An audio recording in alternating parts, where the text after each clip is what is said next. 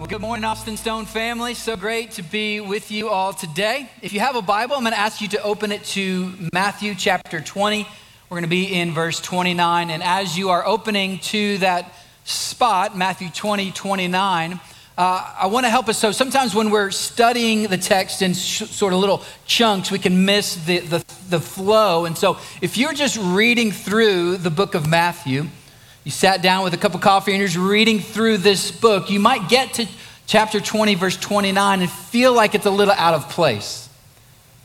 And what I mean by that is we're about to see this tremendous miracle that Jesus does, but we've already seen him do this. We've already seen him do miracles like this. And most of the miracles in the narrative of Matthew are found in chapters 8 through 15 when Jesus is sort of establishing his ministry. And then we get here to chapter 20, and it's, it's been a little while since we've seen uh, a miracle done. And so, right before this, if you were with us last week, you remember we, we saw Jesus teaching. And he said he came not to be served, but to serve and to give his life as a ransom for many. So we saw this beautiful, sort of wonderful teaching on what it means to be uh, in the kingdom and a life of service. And then right after this, What's going to happen directly after this miracle is what we call the triumphal entry, which is this moment that Jesus goes into Jerusalem for the last week of his life. And you remember people are throwing palm branches on the ground in front of him and they want him to be the king. And so we have kingdom teaching and we have Jesus entering Jerusalem as king. But smack in the middle of that, we have this little miracle, this little moment in verses 29 to 34. So let's read that together, and we want to keep in context what's happening around. So this is Matthew 20, starting verse 29. Here's what it says And as they went out of Jericho, a great crowd followed him, and behold, there were two blind men sitting by the roadside. And when they heard that Jesus was passing by, they cried out, Lord, have mercy on us, son of David. And the crowd rebuked them, telling them to be silent, but they cried out all the more, Lord, have mercy on us, son of David. And stopping, Jesus called them and said, What do you want me to do for you? And they said to him, Lord, let our eyes be opened. And Jesus, in pity, touched their eyes, and immediately they recovered their sight and they followed him. All right, so here's what's happening. There's this moment that, that, that's happening. He's moving through Jericho. That's how, that's how Matthew tells us this story begins. And we might not think that's a big deal, but Matthew drops a pin and he says, Hey, we're in Jericho. And what he means is this is that Jericho was this little sort of bougie suburb of Jerusalem. It was this, this upscale neighborhood that you had to go through in order to get to the big city. And so he's saying we're, we're on our way out. We're on the other side of Jericho, which means we're moving into Jerusalem, which means he's moving towards the last week of his life. So they're moving through this little town of Jericho. And remember, this is what's called Passover. So this little town would have just been packed. Hundreds of thousands of pilgrims would have been packed into this little town. The little, the tiny streets, all the, the food carts would have just lines of people, and people would be on top of people all over the place. This would be like Zilker uh, during ACL, just with less tattoos. This is this pressed in, people everywhere. And here comes Jesus at the height of his popularity, and this, this crowd is following him wherever he goes, just pressing in on him. So there's this sort of, some of you are introverts and you like your space, and so you're like, that sounds terrible to me.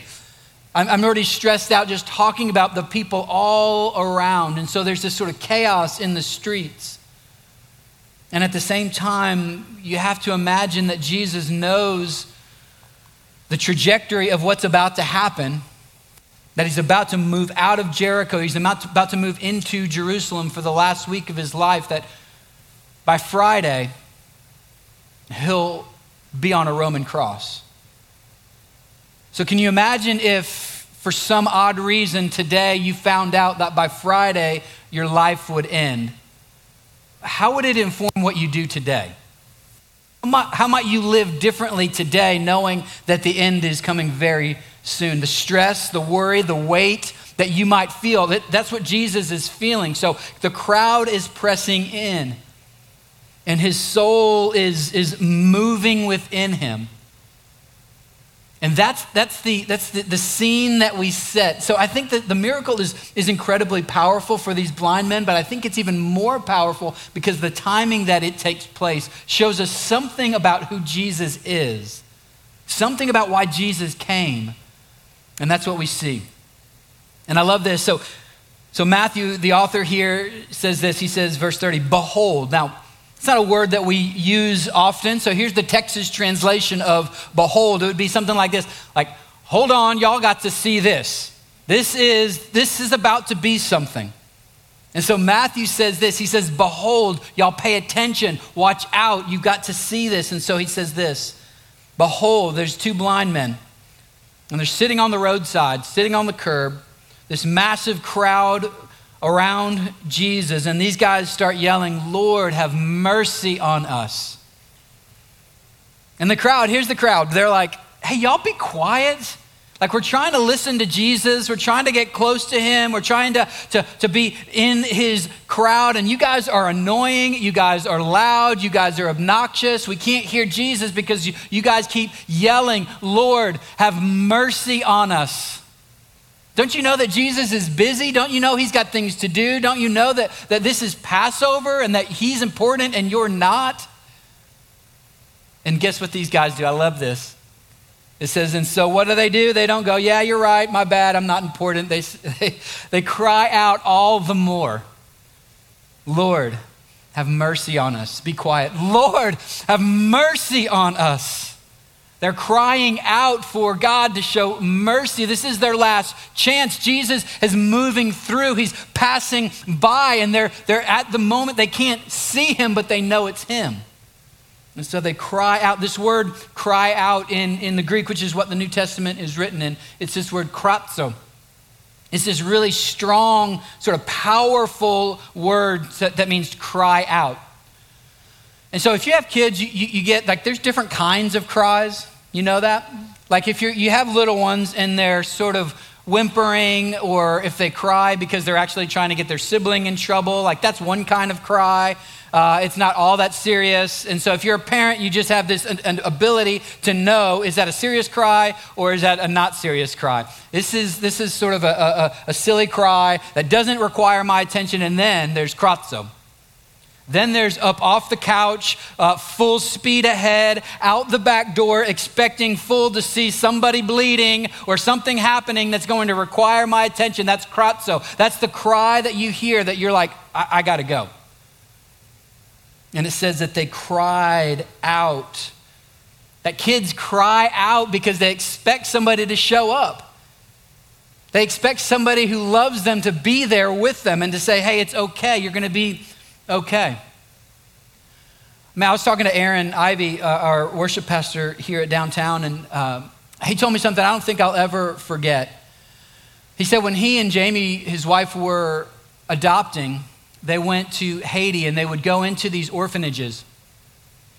And when they'd walk into the orphanages, the, the, the, the sound of silence would be deafening. Like there's, there's a room filled with babies and filled with toddlers, but it's silent. And so he asked, like, what, what's going on? You'd, you'd expect babies to be crying, whether they're hungry or they're cold or they need something. And he was told this. He said, The babies have stopped crying because they learned that nobody will come. The babies have stopped crying because they no longer have any expectation that somebody's going to come hold them. Somebody's going to come feed them or pick them up and say, hey, it's going to be okay. So they just stopped crying.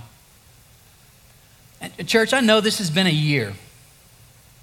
I know that, that, that all of us have some sense of cynicism and some numbness maybe about our spiritual life, but I wonder if you've sort of stopped crying. I wonder if you've sort of stopped crying out, if, if you just stopped krazo. You got plenty of complaining, you got plenty of whimpering, you got plenty of trying to get other people in trouble, but when it comes to you crying out to God, you're like, man, I don't know if I can do it. He cries out. These, these, these blind men, they cry out because they expect that Jesus can do it. They expect that He can do it. If we're not crying out, if, if, if we're finding our prayers sort of numb, if you're here on Sundays and you just sing about the resurrection and you sing about uh, who God is, but it doesn't do anything, there's this sort of numbness to us. It's a, it's a sure sign that our faith is fledgling when we stop asking. And I hope that you haven't stopped asking. These blind men, they ask and they're told to be quiet, so they ask all the more, Lord, Son of David, have mercy on us. And so here's what Matthew is doing Matthew is showing us these blind men who are crying out. And they, they say something specific. Did you notice? They say, Lord, Son of David. Now, why is it that they use that particular phrase? It's important because that phrase was this, this messianic title. And what I mean by that, it was this title given to the long awaited coming Messiah, who would be the king, who would be the deliverer, who would be the ultimate king and the final king. That's who they were waiting for. And so they give that title to Jesus, the son of David. You're the king. They're basically saying, You're him. You're, you're the one we've been waiting for all this time. And Matthew does something interesting. If you're sort of walking through the narrative, there's only a few times that people use this phrase of Jesus. It's a lame person, it's a Canaanite woman who has a demon possessed daughter, and then it's these blind guys. And so it's almost as if Matthew is showing us do you know who actually see who Jesus is? It's all these marginalized folks, all these, these people that, that people are just be quiet. It's never the social elite. It's not the priests. It's not the leaders. It's not the Pharisees. It's not those who you think are in charge. It's all of those who see Jesus as he is, as the son of David. Those are the ones that use that phrase. Now, in about 10 verses, what we'll get to next week is I, want you to remember, log that in your brain so that next week when we come back to this text, you're going to see it used one more time. As Jesus moves into Jerusalem, Remember, the people are throwing the palm branches down, and what are they crying out? They cry out, Hosanna, son of David. Because they see what happens to these blind guys and the marginalized and the ones they were telling to be quiet, and now they, pay, they take up the same praise. They start using that phrase, son of David. You're the king, you're the one. And so, what do they ask for? They say, Son of David, we ask for mercy. Mercy is what they needed. That's what they prayed for, that's what they cried for. I wonder if we ask God for, for that ever. Do we pray, God, we, we just need your mercy? Now, what happens when you're asking for mercy is you're undone. You're, you're at the end of yourself. So I have two older brothers.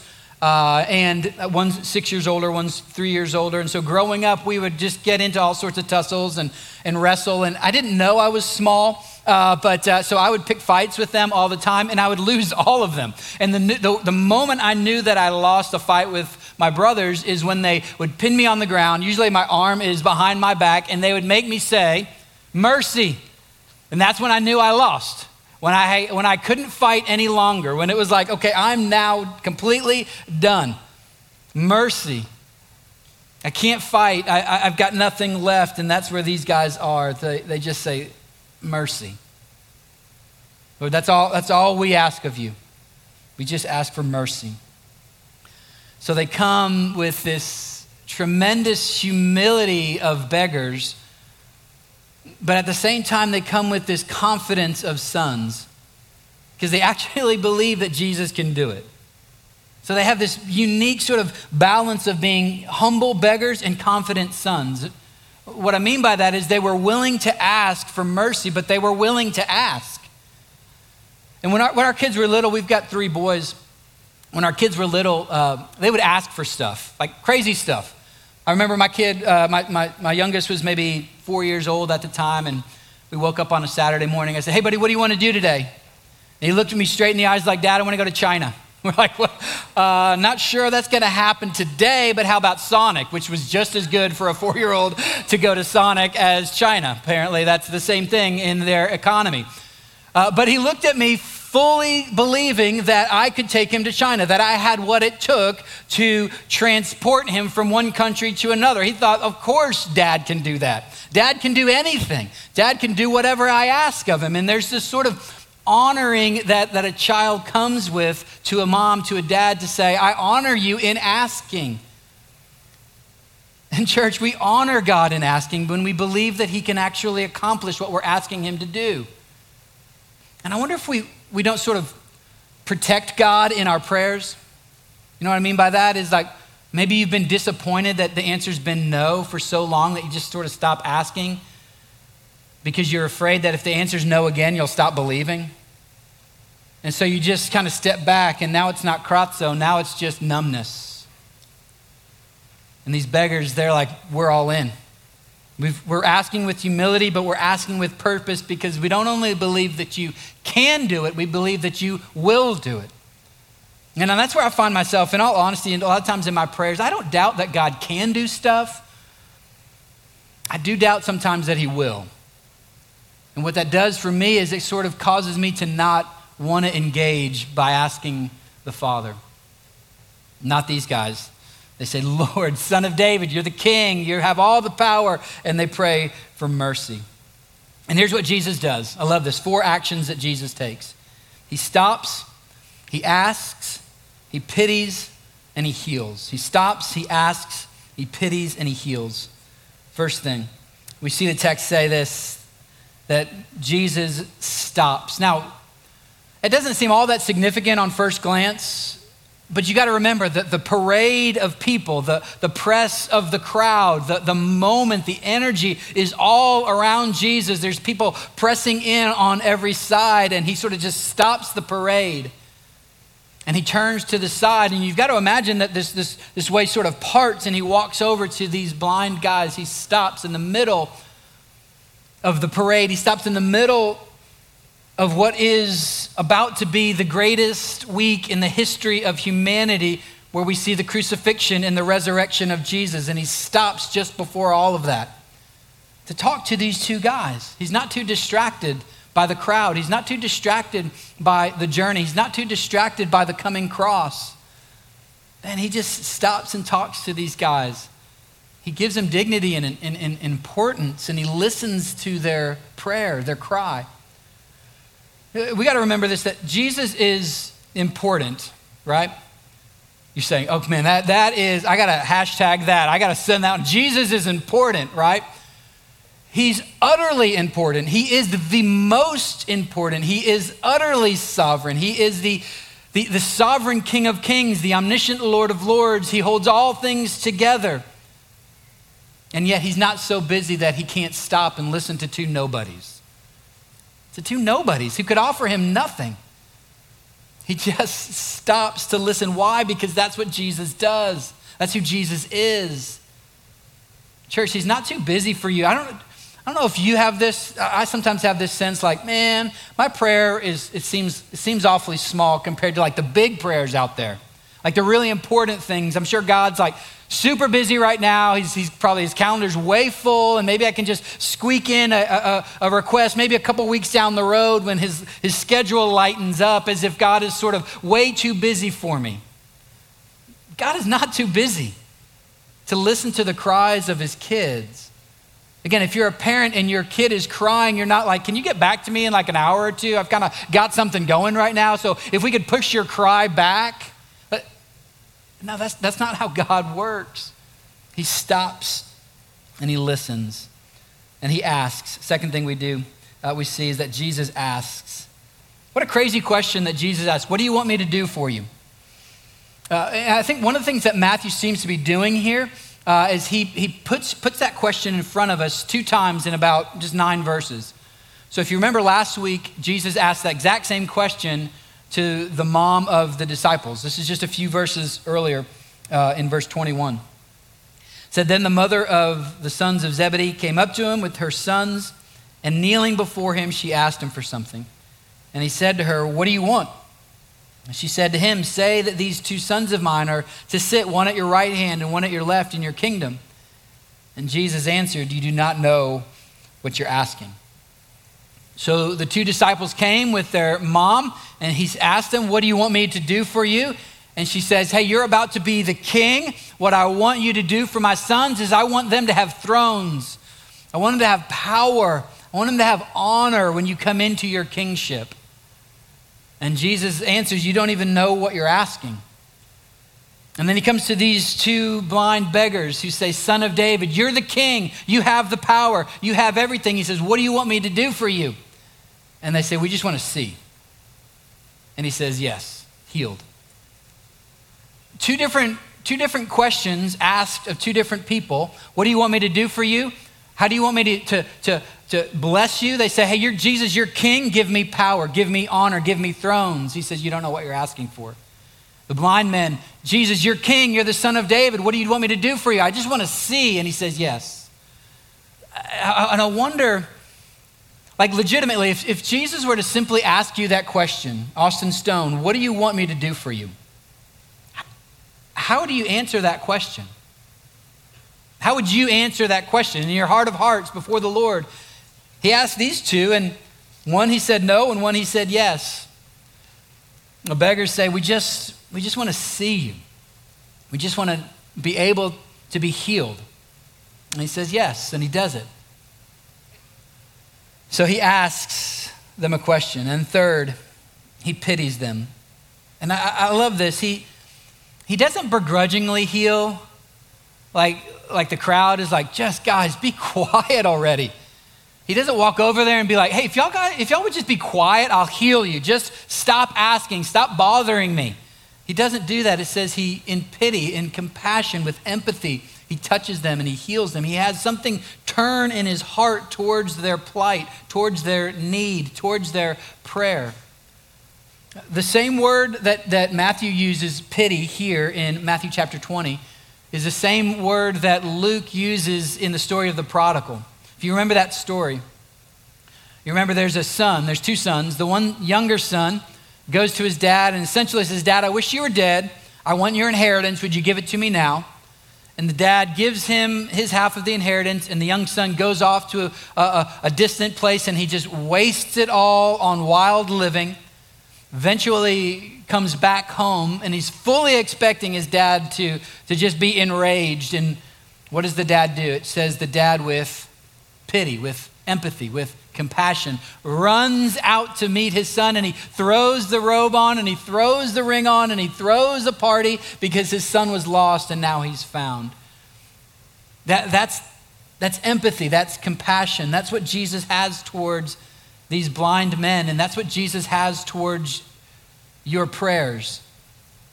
That God isn't going, again, you're asking for that?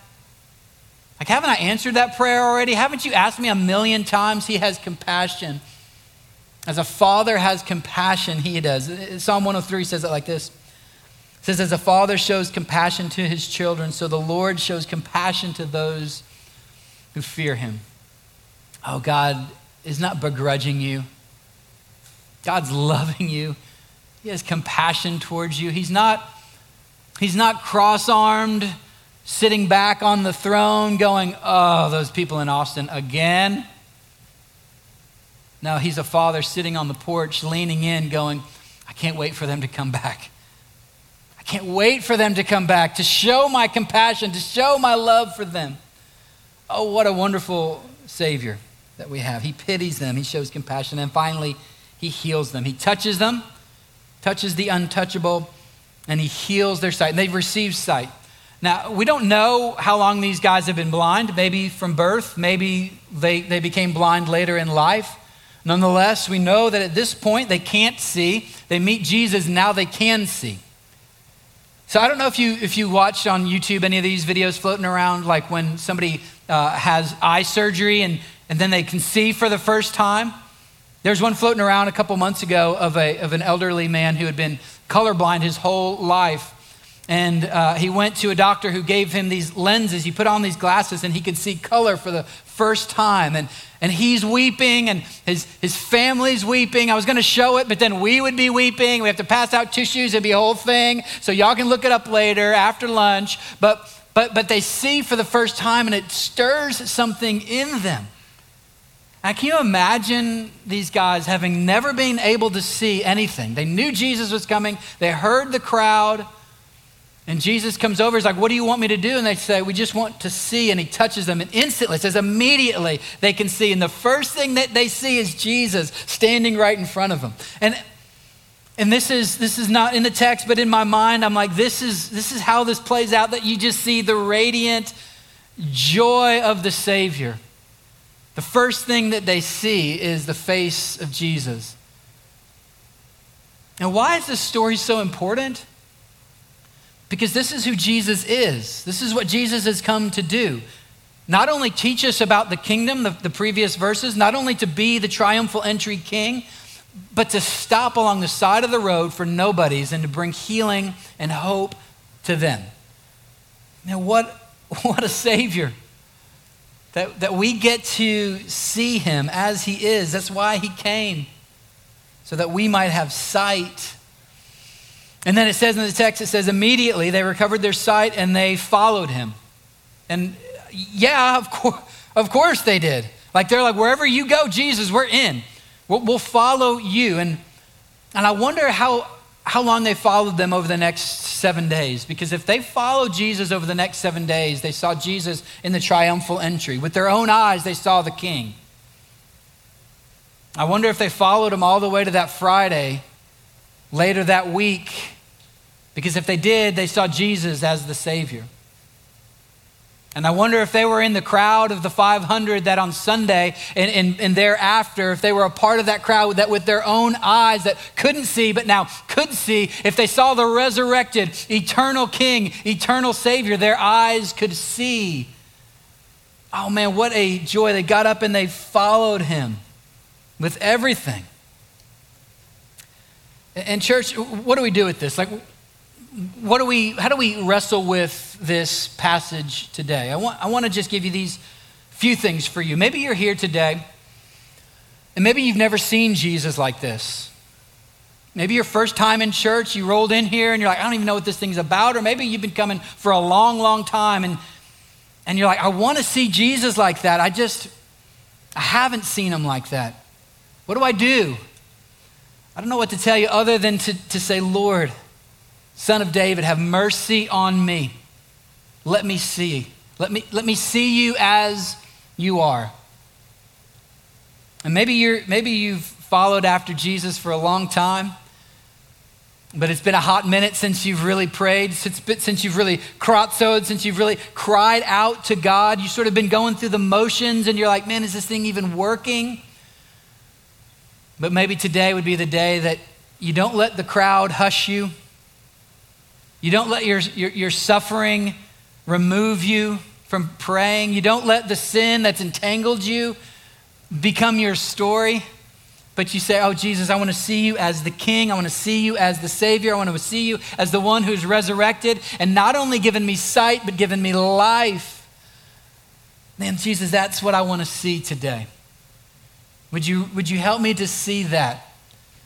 Lord, Son of David, have mercy on me. Lord, Son of David, have mercy on our church. Have mercy on our city. Have mercy on this nation. Have mercy on this world. We need to see you as you are. So give us eyes to see.